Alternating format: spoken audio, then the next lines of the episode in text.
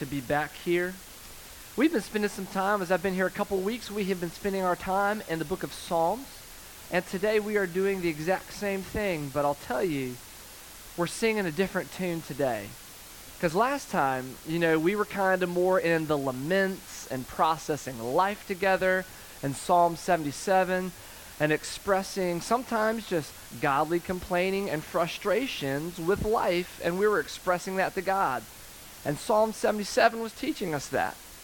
But today, we are actually hitting another one of the Psalter's greatest hits, and we're pushing play on Psalm 98, which I'll tell you, if you've seen the, the, the Lego movie in the song, everything is awesome, all right? Like, it's just really catchy. This psalm um, resonates with, with that movie and that theme. But this actually, this song has a greater reason, right, than just the mundane, you know, everything. But it's a definitely a transition. The one the reason I, I love the Psalter and the book of Psalms in the Old Testament is because they express so much of the human emotions, just all the different spheres, laments, praise, songs of trust, wisdom literature, all these types of songs. And today, even though this may be not a song that we sing, everything is awesome all the time, right? Praising God. We don't sing that maybe every day the way we should. But this song today is going to say we should have a, we should have some days that we do that, where we elevate our worship out of our present reality to remember what God has done for us, what He's doing, and will continue to do, so that we can sing that our God is awesome, and we can elevate our praise, being encouraged and being filled with hope and so as we look at Psalm 98, I just wanted to give you a touch that it's quite a contrast from last time, but that's okay. That's life, isn't it? Some days are tough. Some days are beautiful. Some days we need caffeine, and it gets us where we need to go, right? Well, this psalm today is a psalm that reminds us that God is good. And the dark times and the good times, but we can always sing praises we can always elevate our worship even more than we currently feel because He's worthy of it and because we were created to sing and to worship. And so this psalm today is going to help us actualize that truth and that beauty. So as we uh, dive into Psalm 98, we're going to take a look really at three sections of the text. I'm going to tell you where we're going to go, and then we're just going to go there. All right? And so we're going to look at verses 1 through 3 in Psalm 98. We're going to see that Jesus is our Savior. The second set we're going to see is verses 4 through 6. And we're going to see that Jesus is our King. And we're going to sing that with great jubilation. But then we're going to continue and even build and crescendo up into our last section, verses 7 through 9, as we sing and see that Jesus is our judge an equitable judge filled with mercy and grace. And so that is going to be good news, and we're going to resound and sing that loud and proud. And so that's where the psalmist is taking us, and that is a beautiful song before us. But before we dive in and uh, get all the beauty of what is here, let's go to the Lord and pray. Let's do that now. Lord Jesus, many of us are tired. Many of us have had long weeks, long days. Um, and, and so some of us may not have that pep in our step to just really sing, um, Lord, of, of the great thankfulness that we have for you, what you've done. And so, Lord, I ask that as we even go through this beautiful song that is Holy Spirit inspired, you might give us great joy recounting your faithfulness to us, to our friends, but even your people in the past and in your scriptures. Lord, give us hearts of thankfulness so that, Lord, as we see this call to sing, to shout, Lord, to resound in song and worship your worthiness and your greatness, that our hearts might well up, Lord, with emotions that are matching the tone, Lord, and the call of this psalm, because you have been so faithful to us.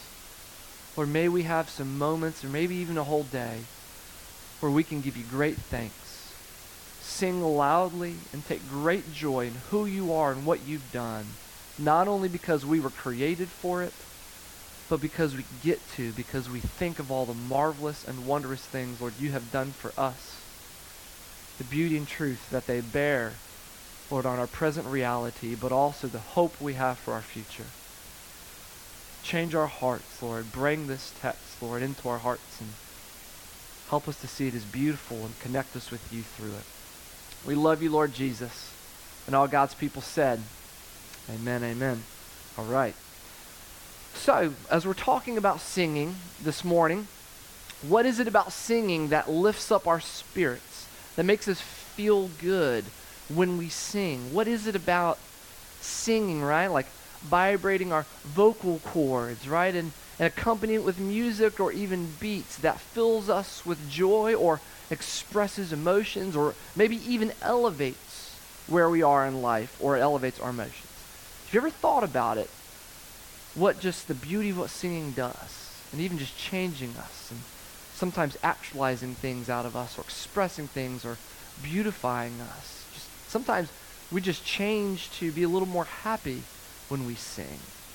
Have you ever actually thought about what's going on when we sing that begins to sometimes change and elevate our heart attitude or even our emotions? I had not actually ever thought about that. Just the, the, the meticulous nature of maybe even what's going on in my body when I sing and, and what's happening.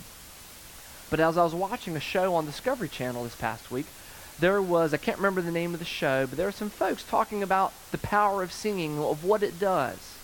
And they said this, paraphrasing singing releases endorphins, the feel good chemicals in the brain. And, and when we sing, it not only releases these endorphins, which makes us feel good, but singing naturally requires of us deep breathing, which, when we draw in more oxygen, creates better circulation.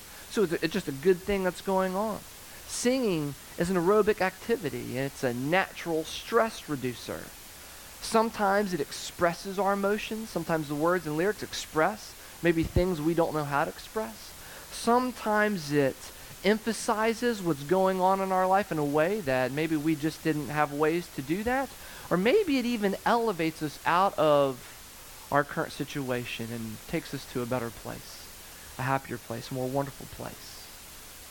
Singing even can do this in isolation, but it even does this even more so, these folks were saying, when you sing in groups, when you sing together, whether it's in a choral group or us even singing praises in a worship service. Because what's going on is, is as we sing together with collective voices for a common end, common goal, we are being moved from a place of isolation to a place of social connection where we are singing because one, we were created to sing, but two, we're singing for a common goal the beauty and diversity of voices, sing the same one, but we're unified in a beautiful way. And so singing has a power that is absolutely beautiful, not only to reduce stress, not only to elevate emotion, express things, but also to just help us to enjoy life a little bit more. And as I was thinking about this and thinking about just kind of this TV show, I remembered a concert I went to when I was nine years old. And it was a Michael W. Smith concert at a Christian church in Northern Virginia. And we were belting out and singing, hundreds of us, young people, older people, with Michael W. Smith behind his piano, belting out Place in This World. All right? Like this song, if you've never heard it, incredibly catchy. But it just goes like, looking for a reason, roaming through the night to find my place in this world my place in this world. We're like singing this all together. And if you know that, thank you. And it, I'm telling you, I listened to this song on YouTube just the other day because I was like, this, this song is still catchy 24 years later. still good. But I was realizing, and I was like, why was this moment so good and this time? We were singing collectively, singing praises to God, singing wonderful lyrics, just talking about the glory of God. Um, it was such a good time. And I, like, I just actually, when I was thinking about it, I was like, I got to go look at this song and sing it some more. And it literally elevated my spirit and my heart singing these words. And the show was helping me think through this stuff that there's something biologically going on, there's something social, something emotional and spiritual going on when we're singing. And especially when we're singing about the glories of who God is and what He's done for us, what He's going to continually do for us. There's something unlocked, something realized and beautified when we sing. And the Bible supports this. There's over 400 references to singing in the Bible, Old and New Testament. There's over 50 direct commands to sing. Right? We even have in the New Testament two commands to sing specifically psalms, hymns, and spiritual songs for the glory of God. And so the Bible loves singing. It calls us to sing. And so, with this understanding and background, it's no wonder that the God of the Old Testament is the same God of the New Testament, that the psalmist here is calling us to sing a new song because of the glories of who God is and what he's done. Not only us, but with musical accompaniment, but also creation itself is called to sing because we were created for it, but because we have a reason to. And therefore, the psalmist calls us in verse 1 to do this. Psalm 98, verse 1 says, Sing to the Lord a new song, for he has done marvelous things. His right hand and his holy arm have worked salvation for him. The Lord has made his salvation known and revealed his righteousness to the nations. He has remembered his love and his faithfulness to Israel. All the ends of the earth have seen the salvation of our God. What the psalmist is claiming here is God's awesome military victory over Pharaoh's army, the Egyptian army that was pursuing the people of God. And the psalmist is singing and claiming victory and salvation for the people of God over certain slavery and death. And the psalmist is calling the people of God, sing because you have been freed from slavery and from death. You have reason to sing, so sing because of God's marvelous acts that He's done on your behalf. Recalling the ten plagues, the miracles, these mighty things that God did, breaking into our natural world and doing supernatural things for His people and their benefit, and also His glory. He parted the Red Sea to let the people of God go through the Red Sea, but then He closed it back down on the Egyptian army, destroying them. That's a mighty, wonderful act of God caring for his people.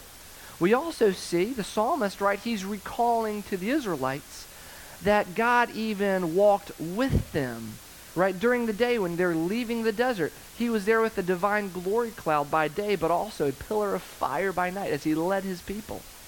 When their people were in need and wanting for water and food, he provided. There was a rock. Moses struck it because God told him to and water flows from a rock in the desert to provide for all of God's people. They were hungry. He sends them manna anew each day to provide for them in the desert. And the psalmist is saying, people of God, remember this. Remember how God has provided for you, He's loved you, so that you might be able to sing with great reason that God is good, that God is amazing, that God loves you, that He's with you as He's always been. Recall these things because you may not be feeling this in your present reality, but this is true of who God is now, even if you don't feel it. And so he says, Sing because God is worthy and he is good.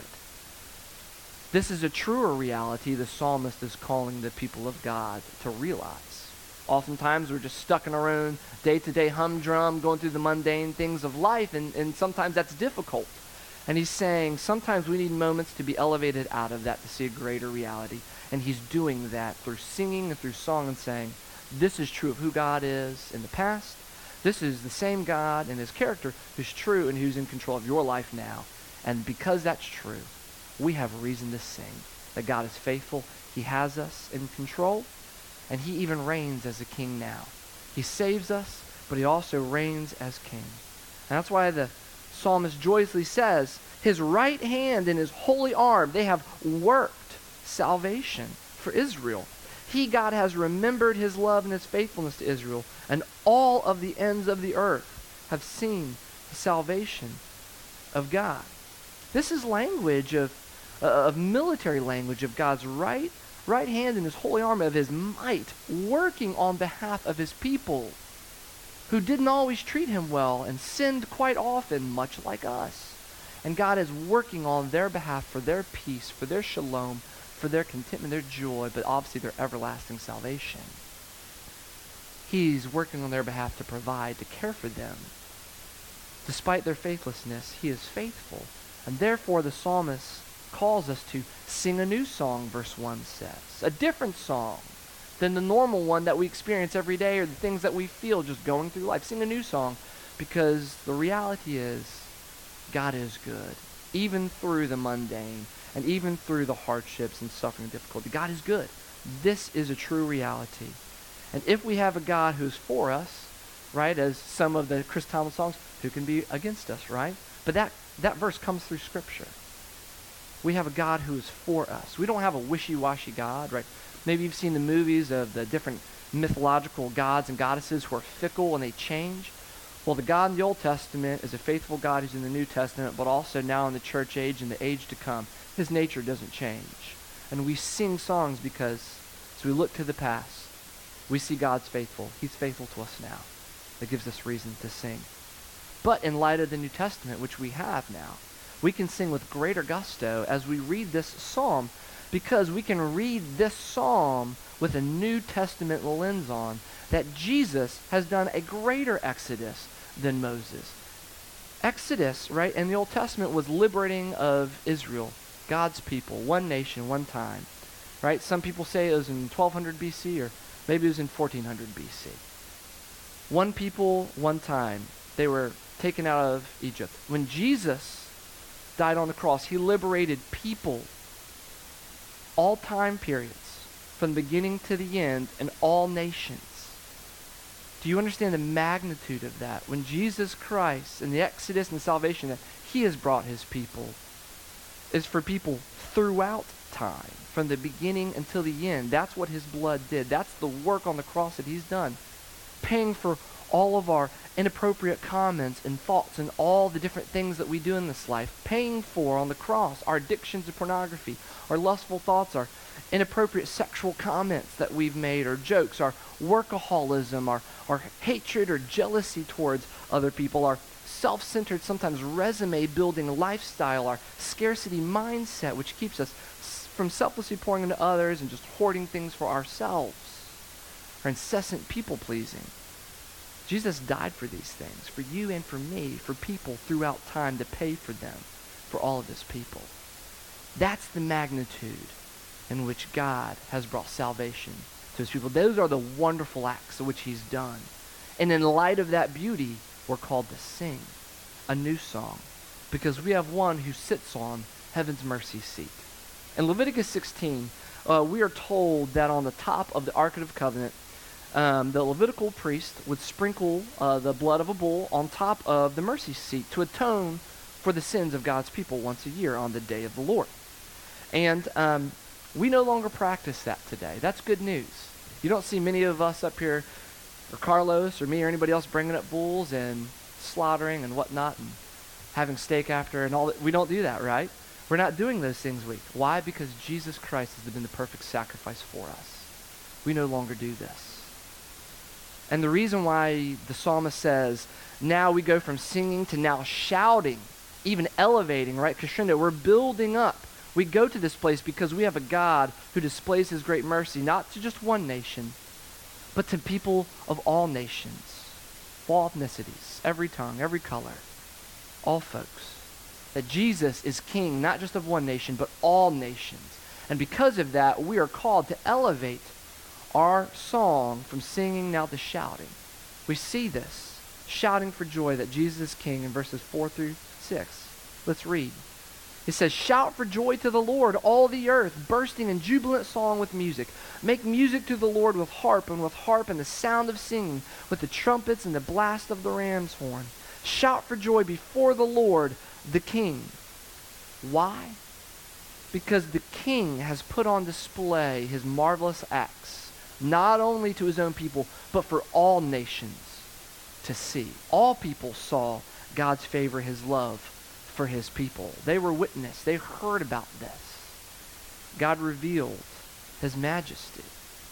The good news here that we have, even Paul exclaiming in Romans 11, is that not only are the Jews recipients of this grace, but also Gentiles are recipients of this grace. Gentiles meaning anybody who's not born of a Jewish mother, who's not a Jew.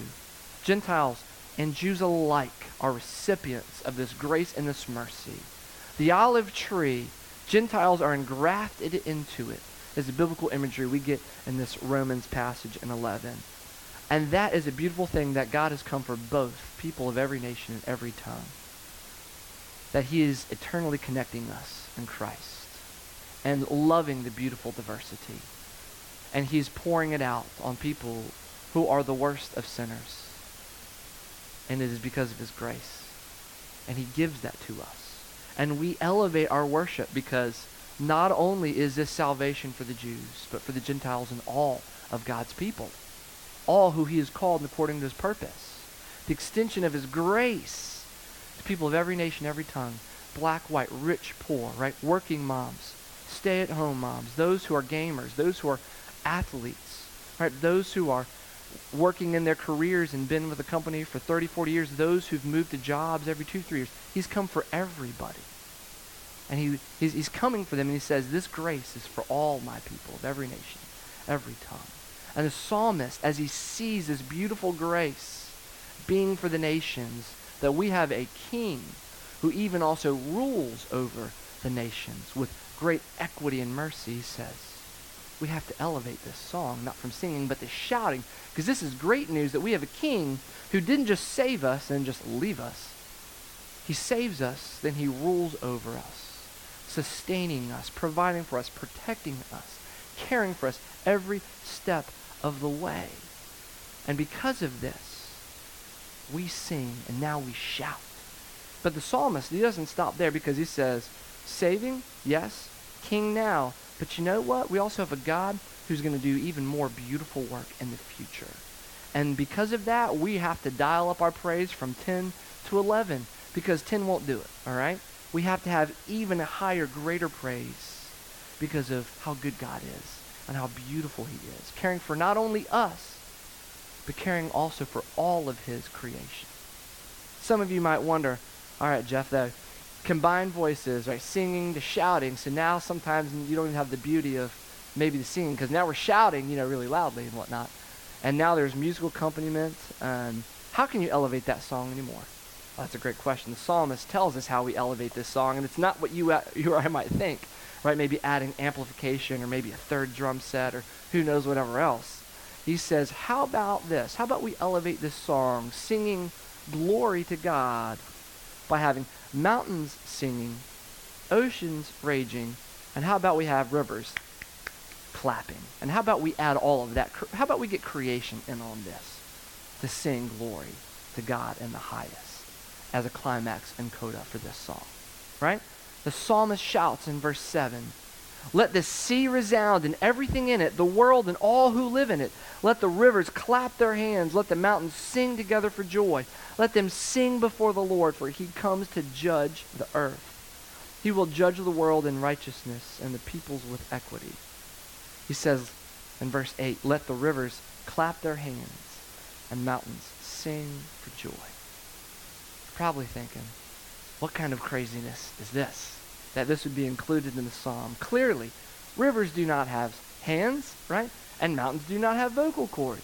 So what in the world could be going on that this would be added like, this is just weird, but somehow it's a climax of this song that the psalmist is singing. You're saying, all right, maybe I got that Spinal Tap quote for going from 10 to 11. It's a movie quote in there.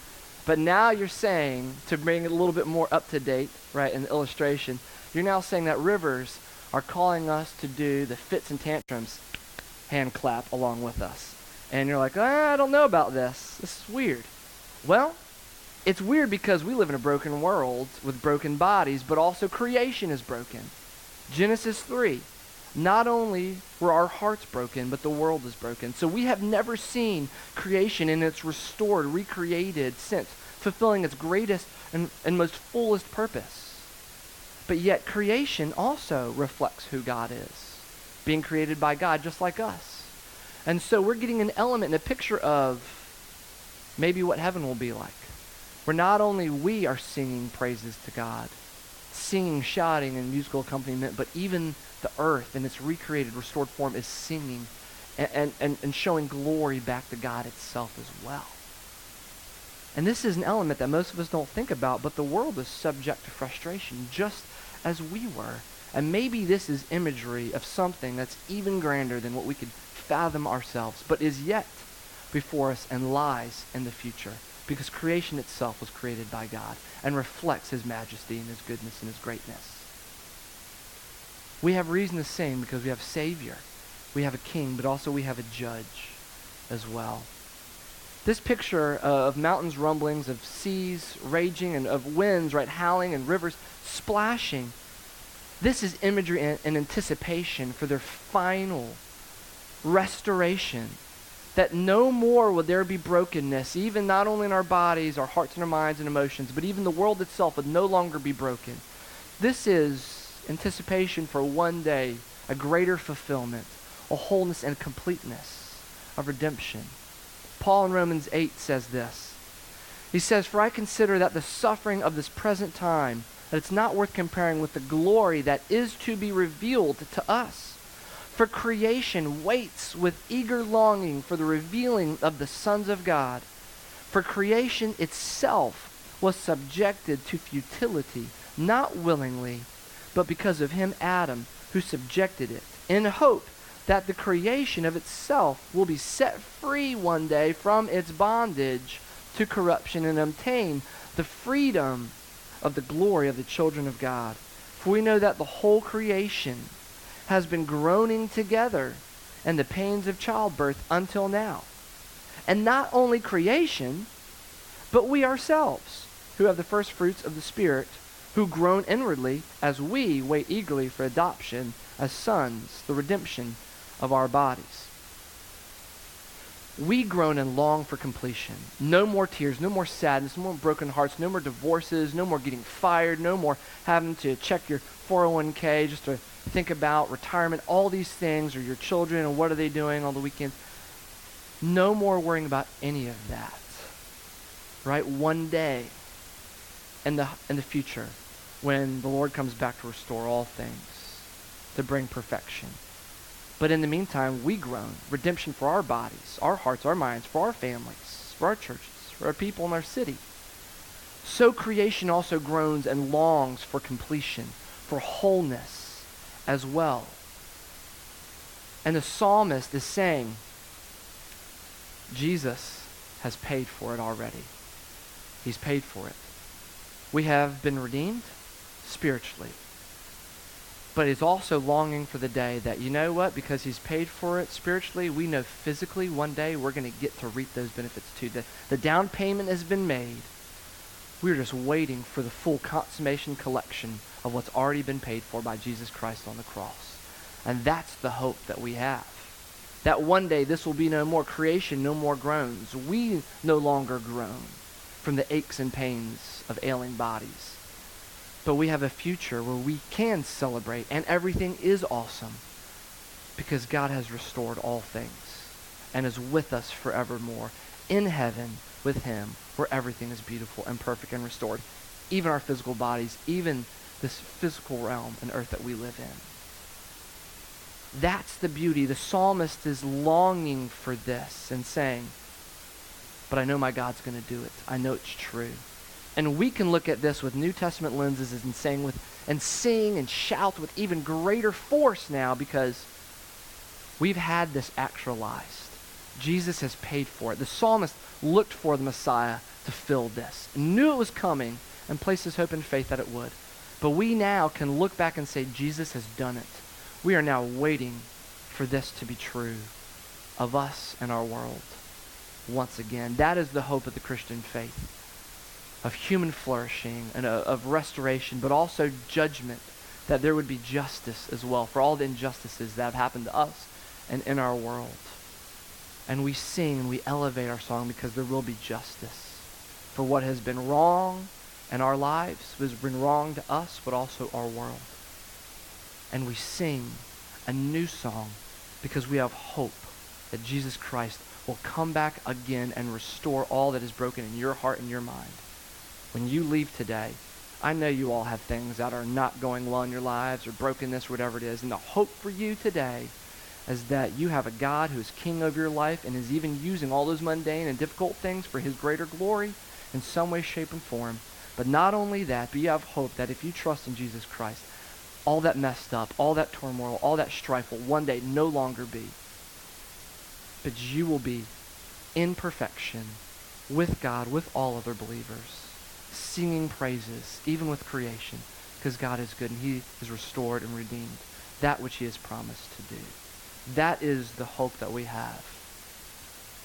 The already is it's been paid for. The not yet is is we are waiting to experience that. Whether we go to meet our maker before he comes back or he returns before we physically die. But the hope is is not only spiritual restoration, but even physical. And so the psalmist says, we have reason to sing. We have reason to shout. We have reason to even long for and look for creation and, and, and entertaining with creation, glory to God, reflecting it back. Because one day our God will restore all things. And one day we will sing a new song without effort, without having to conjure up our heart or wrestling ourselves out of numbness or indifference. But one day we will be able to sing this because we are experiencing it every day of our lives anew. That's the hope. That's the beauty that lies before us. And that's what gives the reason for this psalmist singing. Amen? That is the hope that we have. And I hope, even as we sing, as we close this out, that we would remember the wonder, wonderful acts that God has done for us, He's done in the past, so that we might sing with greater anticipation that this will be true one day of us too. Amen? Amen. Let's pray. Lord Jesus, passages like this are incredibly hard to go through because they're so sometimes foreign and so different from maybe what our current reality is. And they're calling us out of maybe the humdrum or difficulty or tiredness of our lives or whatever it might be. And it's calling us to elevate our worship, to singing, to something that maybe we don't even feel right now. But I pray, Lord, that you would recall to our mind your faithfulness to us, your generosity, your provision, your protection to us, Lord Jesus, because you have never left us. You will never forsake us. And Lord Jesus, you will redeem our broken hearts, broken emotions, our broken pasts, our broken bodies. We long for that. But we have hope and we know that it is true and that that is what lies before us. Because you have sent your son to pay for that future. And he has paid in full we do not sit on the mercy seat. We do not sprinkle our blood, but you have sprinkled your sons for us. Thank you, Lord Jesus, for the wonderful things you've done. Lord, spur our hearts, elevate our hearts, so that we might sing with greater gusto, Lord, of the goodness and faithfulness of who you are when we are unfaithful to you. We love you, Lord Jesus. Thank you for even psalms like this which challenge us to remember your beauty and your glory in ways that sometimes we have not tasted or seen, but what we long for. We love you, Jesus. We pray this in your name. And all God's people said, Amen.